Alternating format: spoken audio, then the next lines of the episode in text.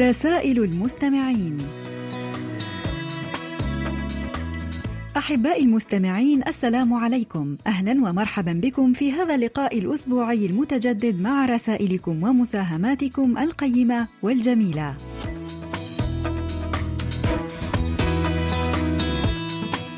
ونشكركم أصدقائي الأعزاء على تعليقاتكم حول الموضوع الذي طرحناه الأسبوع الماضي وهو ينقسم الناس غالبا إلى محب الشتاء والسير في الشوارع الباردة تحت المطر أو الثلج وعاشق الصيف وإجازاته الطويلة وجوه الذي يتيح لهم فرصة الاستمتاع بالشواطئ فمن أي الفريقين أنت؟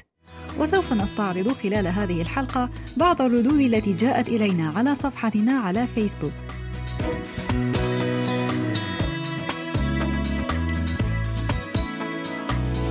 اكتبوا لنا أيها الأصدقاء على صفحة القسم العربي على فيسبوك. وأيضا إذا كان لديكم مقترحات بأفكار ترغبون في مناقشتها عبر البرنامج أرجو منكم إرسالها إلى بريد القسم العربي أو إلى ركن رسائل المستمعين.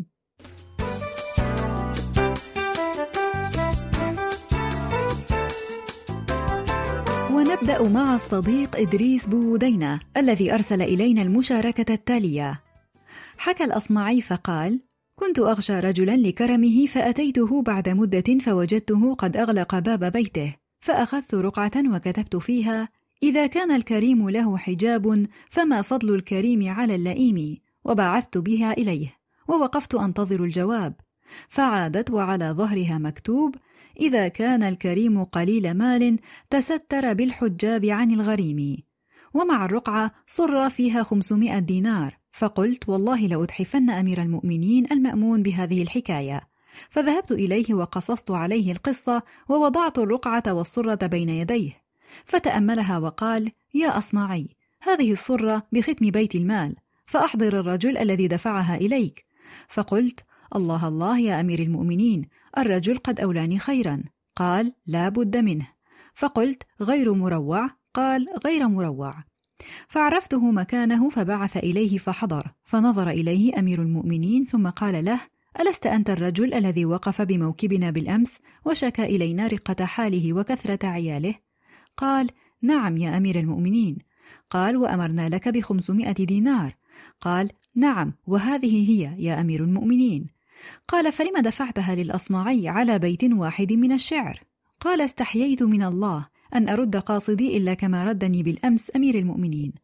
قال لله درك ما أكرم خلقك وأوفر مروءتك. ثم أمر له بألف دينار. الناس للناس ما دام الوفاء بهم والعسر واليسر أوقات وساعات وأكرم الناس ما بين الورى رجل تقضى على يده للناس حاجات.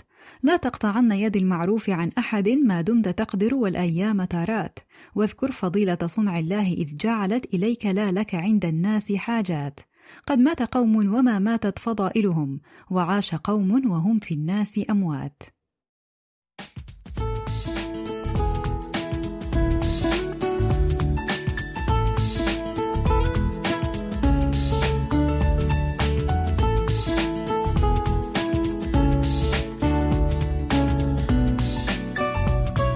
الآن موعد فاصل غنائي لطيف مع أغنية مليونز لفرقة وينا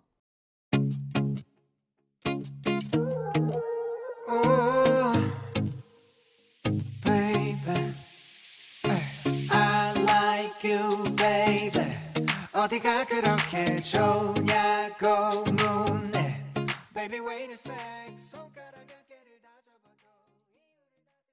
كما أرسل الصديق إدريس بودينا مساهمة أخرى عن الأمثال الشعبية حول العالم جاء فيها أمثال فرنسية إذا أردت أن تعرف رقي الأمة فانظر إلى نسائها احذر من المرأة التي تتحدث عن فضيلتها والرجل الذي يتحدث عن استقامته يبقى الحب ما بقي المال من يقرض ماله لصديقه يخسر الاثنين. من كان قفاه من قش يخشى دائما أن تندلع فيه النار. من صمم على بلوغ الغاية استهان بالوسيلة. من ارتضى لنفسه أن يكون شاة أكلته الذئاب. أمثال إنجليزية. الوجه الحسن هو أقوى خطاب توصية يحمله صاحبه. كل امرئ يصنع قدره بنفسه. الحب الذي يتغذى بالهدايا يبقى جائعا على الدوام.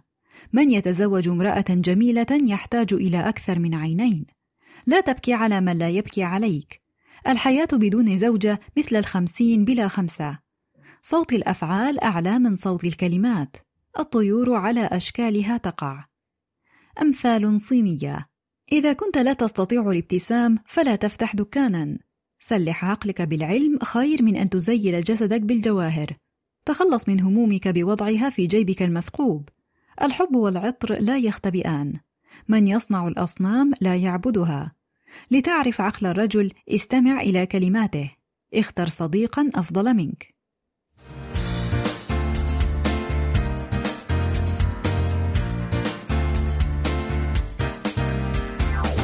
ومن الجزائر أرسل إلينا الصديق علي بن جهرة المساهمة التالية. قال بعض الحكماء سلامة الجسد في قلة الطعام وسلامة الروح في قلة الآثام وسلامة الدين في الصلاة على خير الأنام عليه الصلاة والسلام. تعتبر شهوة البطن من أكثر الشهوات خطرا على أخلاق الناس وتصرفاتهم إذ أن الجوع يقف في بعض الأحيان وراء بعض جرائم السرقة والقتل. ومن الأدلة على ما نقول أن العرب في الجاهلية كانوا يقتلون أبناءهم خشية الفقر والجوع وقد جاء الإسلام لينهاهم عن هذا الفعل وليؤكد لهم بأن الله هو الرزاق. والمجاعة وسوء التغذية اللذان يتسببان بالموت أحيانا شبحان مخيفان يهددان العالم الحديث بأسره. حتى إنه قامت نظريات اقتصادية عديدة تؤكد أن القرن القادم سيشهد تزايدا في عدد الوفيات نتيجة لقلة الطعام وسوء التغذية. لهذا ولأهمية هذه الشهوة في التحكم بحياة الناس دعا الإسلام إلى تهذيبها والسعي إلى ضبطها وفق نظام خاص يقوم على الوسطية وعدم الإسراف. ولهذا فرض الصيام شهرا كاملا في كل عام بما يكفل للمسلم صحته وسلامته في الدنيا ويكفل له الفوز بالجنات يوم القيامة.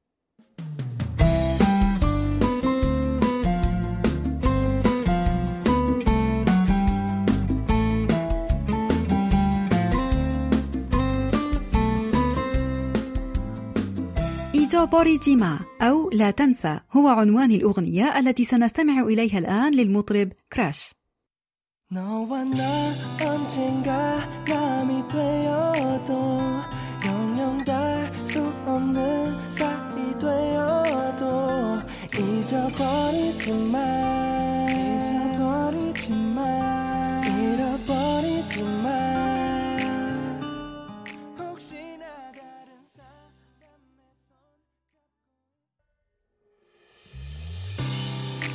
언젠가 날 기억해 주길. 한 번쯤은 뒤돌아보길. 부디 놓지 말아줘 우릴 계속 바라봐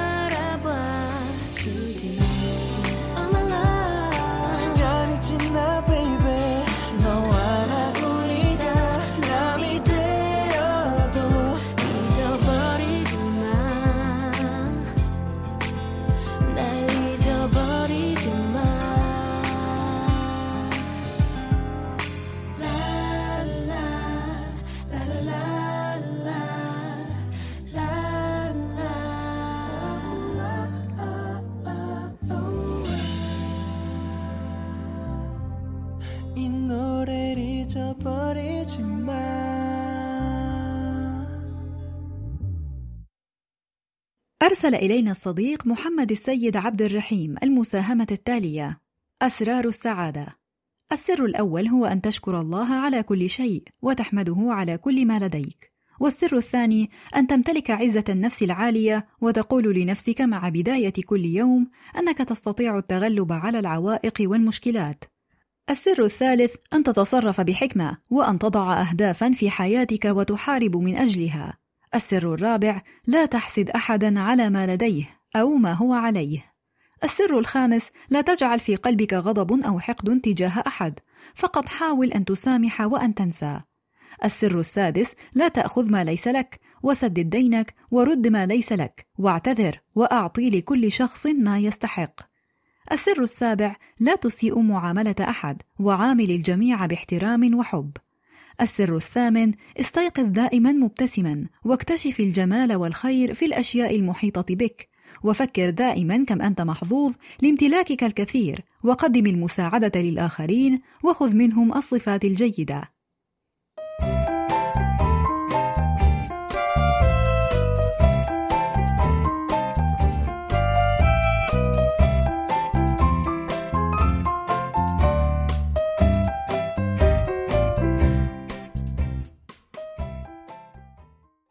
ومن الأرشيف اخترنا مساهمة للصديق عبد الناصر محمد رشاد نقرأها فيما يلي. تمتلك إناث أسماك القرش جلودا أكثر سمكا من الذكور. لا يخزن سنام الجمل الماء إنما يخزن الدهون. أما الماء فيتم تخزينه في مجرى الدم. يوجد اضطراب عصبي يدعى عمى تعرف الوجوه بحيث يصعب على المريض التعرف على وجوه الأشخاص حتى المقربين منهم. يعتبر الضحك مفيدا لصحة القلب، فالضحك يقلل من التوتر ويزيد من مناعة الجسم. يعتبر الحوت الأزرق أكبر حيوان على سطح الأرض، وهو حيوان من الثدييات ويمكن لوزنه أن يتجاوز 200 طن. يعتبر الحرف جي الحرف الوحيد الذي لم يظهر في الجدول الدوري. يزيد الحجم الذي يحتله مكعب الثلج بنحو 9% عن الحجم الذي تحتله المياه التي أدت إلى تكوينه.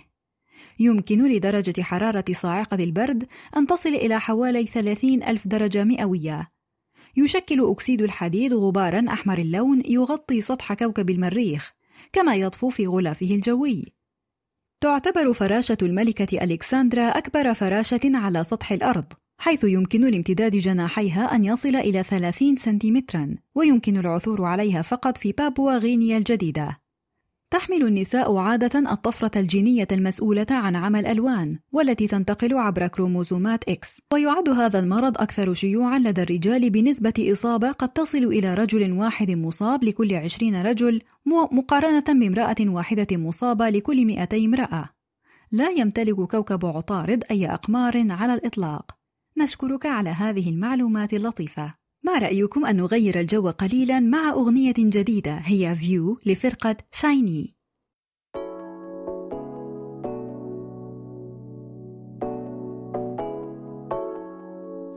모두 할 말을 잃지 like you 4차원 이상의 기적의 view 달콤이 찍어문 빛이 fondue 보이기 시작하는 햇색도 예민해지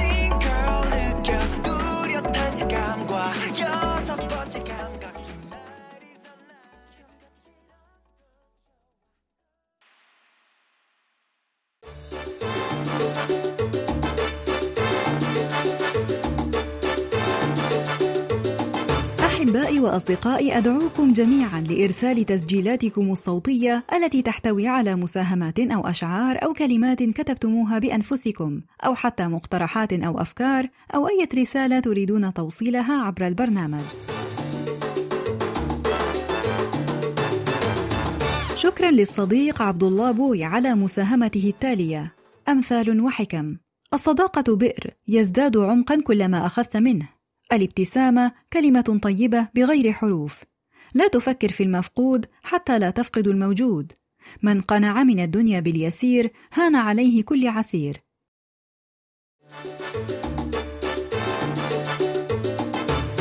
شكرا جزيلا للصديق نوري عبد الرزاق على المساهمة التالية. يأتي رمضان فيعلمنا خلق الصبر في كل عبادة فيه. تصوم عن الطعام والشراب فتحس بالجوع والعطش فتصبر. وتقرأ القرآن الكريم وتحافظ على وردك اليومي منه وتحرص على أن تختمه على أفضل وجه فتصبر. تقوم ليلك وتتحمل مشقة القيام ويهفو قلبك داعيا ومناجيا حتى تنسى كل التعب والمشقة فتصبر.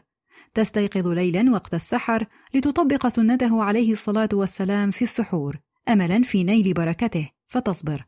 تقاوم شهواتك وملذاتك ونزوات النفس الأمارة بالسوء وتحفظ صيامك فتصبر فتخرج من هذا الشهر الكريم وقد أصبح الصبر خلقك والحلم والتروي صفات لا تفارقك.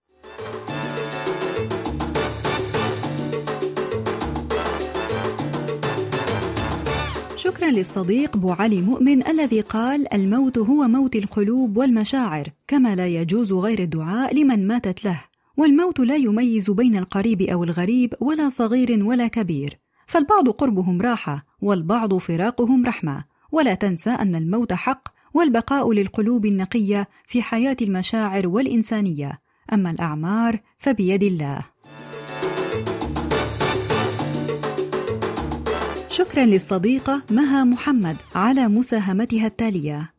الوقت الذي تظن فيه أن كل شيء قد انتهى هو وقت البداية.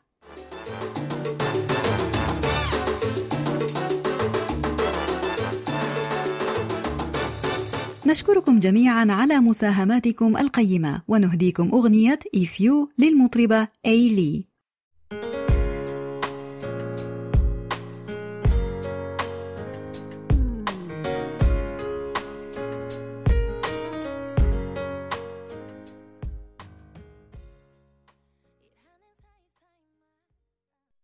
ومعنا مساهمة أخرى من الصديق عمر حربيط عوني وهي مساهمة مهمة عن كارثة من أهم الكوارث التي حلت بتاريخ البشر الحديث. نقرأها لكم كالتالي. أحيا العالم منذ أيام الذكرى الخامسة والثلاثين لكارثة تشيرنوبل وهي أكبر كارثة نووية شهدها العالم حيث صنفت كأسوأ حادث للتسرب الإشعاعي والتلوث البيئي في تاريخ البشرية. وهذه الحادثة أصبحت اليوم تذكرنا بأخطار الإشعاعات النووية. حكاية تشيرنوبل من الحكايات القاتمة والمؤلمة والمظلمة في تاريخنا الحديث. بدأت هذه الحكاية في ليلة الخامس والعشرين من إبريل عام 1986 حيث بدأ مجموعة من المهندسين الشبان في تلك المحطة النووية الشهيرة وبالتحديد في المفاعل رقم أربعة تجريب أجهزة ومعدات جديدة ولم يكن أحد يتوقع أن هذه الليلة لن تمر بسلام في الساعات الأولى من فجر يوم السادس والعشرين من إبريل والناس يغطون في نوم عميق في تلك المنطقة حدثت أسوأ كارثة نووية عرفها العالم حيث انفجر المفاعل النووي رقم أربعة في محطة تشيرنوبل النووية نتيجة لخطأ بشري. وتوالت الانفجارات على تدمير قلب المفاعل إلى حد انصهاره بالكامل مما أشعل حريقا استمر لمدة تسعة أيام. وأدى الانفجار إلى انتشار وتمطط سحب قاتلة من الغازات المشعة والغبار النووي في الهواء. أوقعت لاحقا عشرات القتلى ومئات آلاف المصابين. هذا ولا يزال عدد الضحايا غير دقيق إلى الآن. وقد أكدت إحصائيات أوكرانية رسمية أن 2.3 مليون من سكان البلاد لا يزالون إلى اليوم يعانون بأشكال متفاوتة من إشعاعات الحادث. وتسببت هذه الكارثة أيضا في تلوث 1.4 مليون هكتار من الأراضي الزراعية في أوكرانيا وبيلاروسيا بالإشعاعات الملوثة. وأختم بما روته الكاتبة البيلاروسية سيفيتلانا أليكسيفيتش المتحصلة على جائزة نوبل في الآداب لعام 2015 في كتابها صلاة تشيرنوبل لشهادة زوجة أحد رجال الإطفاء الذين شاركوا في إخماد الحريق التي أرادت البقاء إلى جانب زوجها الذي كان يحتضر. أوصاها الطبيب آنذاك قائلا عليك ألا تنسي أن من أمامك ليس زوجك ولا حبيبك بل هو جسم مشع بكثافة عالية من التلوث وأنت لست انتحارية فتماسكي إن نتيجة أخطاء في إجراءات السلامة واختبار فاشل في مفاعل نووي وسوء تقدير أدى إلى أبشع كارثة تقنية شهدها التاريخ البشري الحديث. لا يجب النظر إلى تشيرنوبل كحادث وقع وانتهى، لكن كجزء من حكاية أكبر لا تزال مستمرة حول التلوث النووي الذي ربما تحدثه المفاعلات النووية المنتشرة في عشرات الدول نتيجة لأخطاء بشرية أو حوادث طبيعية. كما حصل في مفاعل فوكوشيما النووي باليابان عند تعرضه للتأثير المزدوج من زلزال ضخم بقوة تسع درجات على مقياس ريختر. وما تبعه من تسونامي كاسح أتى على السواحل اليابانية وأدى إلى تعطيل مفاعل فوكوشيما وتدفق نسب عالية من المواد المشعة في الهواء وفي المياه وفي محصلة الأمر إلى التربة أيضا. ولزيادة الوعي بالآثار طويلة الأجل لما حدث أعلنت الجمعية العامة للأمم المتحدة السادس والعشرين من إبريل يوما لإحياء ذكرى تشيرنوبل وضحايا الحوادث الإشعاعية والكوارث وبدأ إحياؤها سنويا اعتبارا من عام 2017 ومن الأرشيف اخترنا لكم مساهمة للصديق عمر حربيط عوني عن فرانس كافكا نقرأها فيما يلي. كان كافكا يخرج بعد ظهيرة كل يوم ليتمشى في الحديقة العامة في برلين. وذات يوم لفتت انتباهه طفلة تبكي بحرقة بسبب أنها فقدت دميتها. عرض عليها أن يساعدها في البحث لكنه لم يجد شيئا فاقترح عليها أن ترجع لبيتها وأن يقابلها في اليوم التالي ليبحثوا مجددا. لكن في البيت قرر كافكا أن يكتب رسالة على لسان الدمية للطفلة ويسلمها لها في الموعد لأنه كان واثقا أن الدمية ضاعت إلى الأبد. كانت الرسالة كالتالي صديقتي الغالية توقفي عن البكاء أرجوك. إني قررت السفر لرؤية العالم وتعلم أشياء جديدة. سأخبرك بالتفصيل عن كل ما يحدث لي يوميا. عندما تقابلوا قرأ الرسالة للطفلة التي لم تتوقف عن الابتسام والفرح وسط دموعها. وهذه لم تكن الرسالة الوحيدة بل كانت البداية لسلسلة لقاءات ورسائل بينهما تحكي فيها الدمية للفتاة عن مغامراتها وبطولاتها بأسلوب ممتع وجميل وجذاب. بعد انتهاء المغامرات أهدى كافكا للبنت دمية جديدة كانت مختلفة تماما عن القديمة ومعها آخر رسالة على لسان الدمية. الأسفار غيرتني لكن هذه أنا. كبرت الفتاة وبقيت محتفظة بدمية كافكا إلى أن جاء يوم واكتشفت رسالة أخيرة ثانية كانت مخبأة في معصم دميتها وجاء فيها الأشياء التي نحب معرضة للفقدان دوما لكن الحب سيعود دوما بشكل مختلف. وكافكا أو فرانس كافكا هو كاتب تشيكي يهودي ولد عام 1883 وتوفي عام 1924 كتب باللغة الألمانية ويعد أحد أفضل الأدباء الألمان في فن الرواية والقصة القصيرة ومن مؤلفاته الشهيرة رسائل إلى ميلينا وطبيب ريفي والتحول نشكرك على هذه المساهمة القيمة ونرجو أن ترسل لنا المزيد مثلها.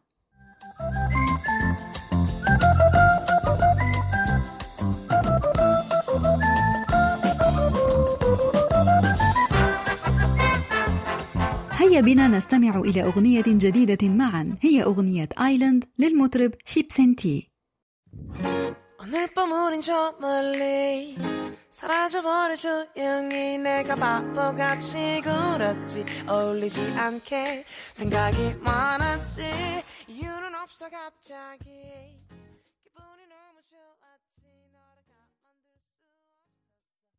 الصديق علي عبد الشكور أرسل إلينا المقولة البليغة التالية.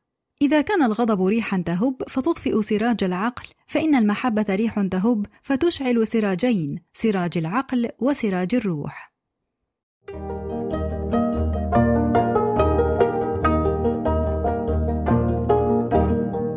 قضية الأسبوع. وموضوع هذا الأسبوع هو التفضيلات الشخصية بين الصيف والشتاء وسوف نستعرض بعضا من الردود التي أتتنا على صفحتنا على فيسبوك فابقوا معنا.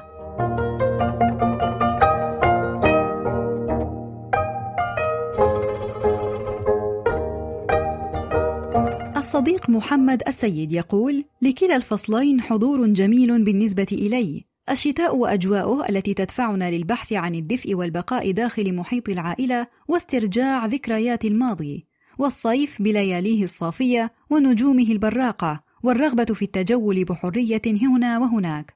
خاصة السير والجلوس أمام أمواج البحر في المساء والإنصات لحديثها الذي يكشف شوقنا لأشخاص مروا في حياتنا. سوسو أدميرال تقول أنا شخصيا من الفريق الثاني أحب الصيف أكثر من الشتاء. وهو فصلي المفضل فرغم حرارته أحس فيه بالاسترخاء وأحب إجازته وعطله. بالإضافة إلى زيارة الشواطئ والاستمتاع بحرقة الرمال ومياه البحر الباردة مع العائلة والأصدقاء ولا أنسى تذوق الآيس كريم المنعش بنكهة الليمون اللذيذة. رسل عبد الوهاب تقول أحبهما كلاهما لكن حبي للشتاء أكبر بسبب المطر وأجوائه الجميلة الدافئة. أما الصيف فيكون متعبا أكثر خاصة أن هنا في العراق ترتفع درجات الحرارة كثيرا. سوكيم تقول من محبي فصل الشتاء البارد أستعيد فيه حيويتي ونشاطي وإذا انقضى أعود إلى اكتئابي. إدريس بوودين يقول بين المطر والثلج والصيف فأنا أفضل فصل الصيف ولا يكون صيفا حارقا بل صيفا معتدلا لأنه يسمح لك بالسفر والتجول بحرية ودون تعب أو خوف من تعب الطقس. وربما قد تعلق وسط عاصفة ثلجية خطيرة. الصيف فصل الرحلات والفواكه والكروم كم نشتاق للصيف. وأخيرا الصديقة ندى حاتم تقول لكل فصل وله مزاياه الخاصة ونشاطاته الممتعة لكن أفضل أن أكون من الفريق الأول. كما اتفق الكثير من الأصدقاء فلكل فصل مزاياه وهذا ما لا خلاف عليه لكننا هنا نسأل عن التفضيلات. أذكر أنني كنت دائما من محبي الشتاء فلم أكن أطيق حر الصيف ولو كان فيه ما فيه من الإجازات والشواطئ وبحار الآيس كريم وفيضانات المرح. لكنني بعد أن جئت إلى كوريا ورباني برد الشتاء الكوري عرفت أنني لم أكن قد ذقت بردا في حياتي فتراجعت عن رأيي لكنني لا أزال لا أطيق الصيف. أظن أن الخريف حاليا هو فصلي المفضل فهو الأقرب إلى أجواء الشتاء في بلد مصر وهذا يجعلني أنا أيضا من الفريق الأول.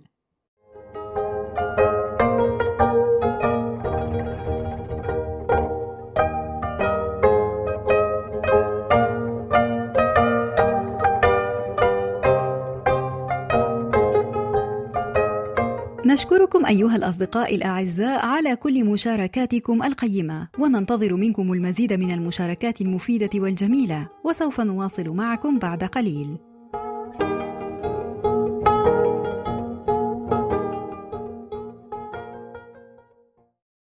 لا شك أن الكثير من مستمعينا الآن يشتاق إلى كوب من القهوة.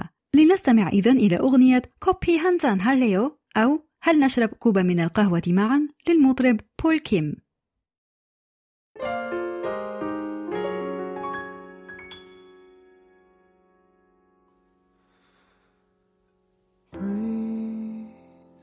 가벼운 바람이 깨우는 no breeze 너의 생각으로 시작하는 my everyday. 음. breathe. 뭔가 좋은 일이 생길 것 같은. 절로 콧노래가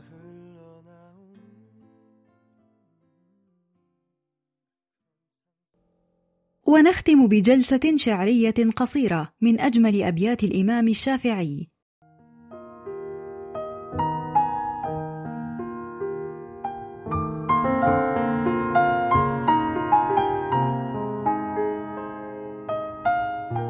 تعمدني بنصحك في انفرادي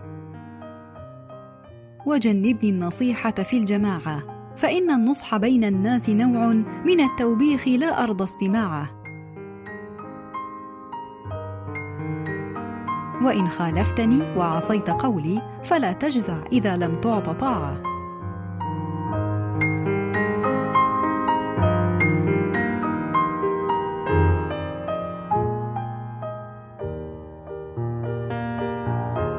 هكذا أيها الأحباء وصلنا وإياكم إلى ختام حلقة هذا الأسبوع من برنامجكم المحبب رسائل المستمعين. ونعدكم أيها الأصدقاء الأعزاء بأن نلتقي معكم في مثل هذا الموعد من الأسبوع القادم إن شاء الله. وحتى ذلك الحين إليكم تحيات مخرجة البرنامج قمر ومقدمته هالة.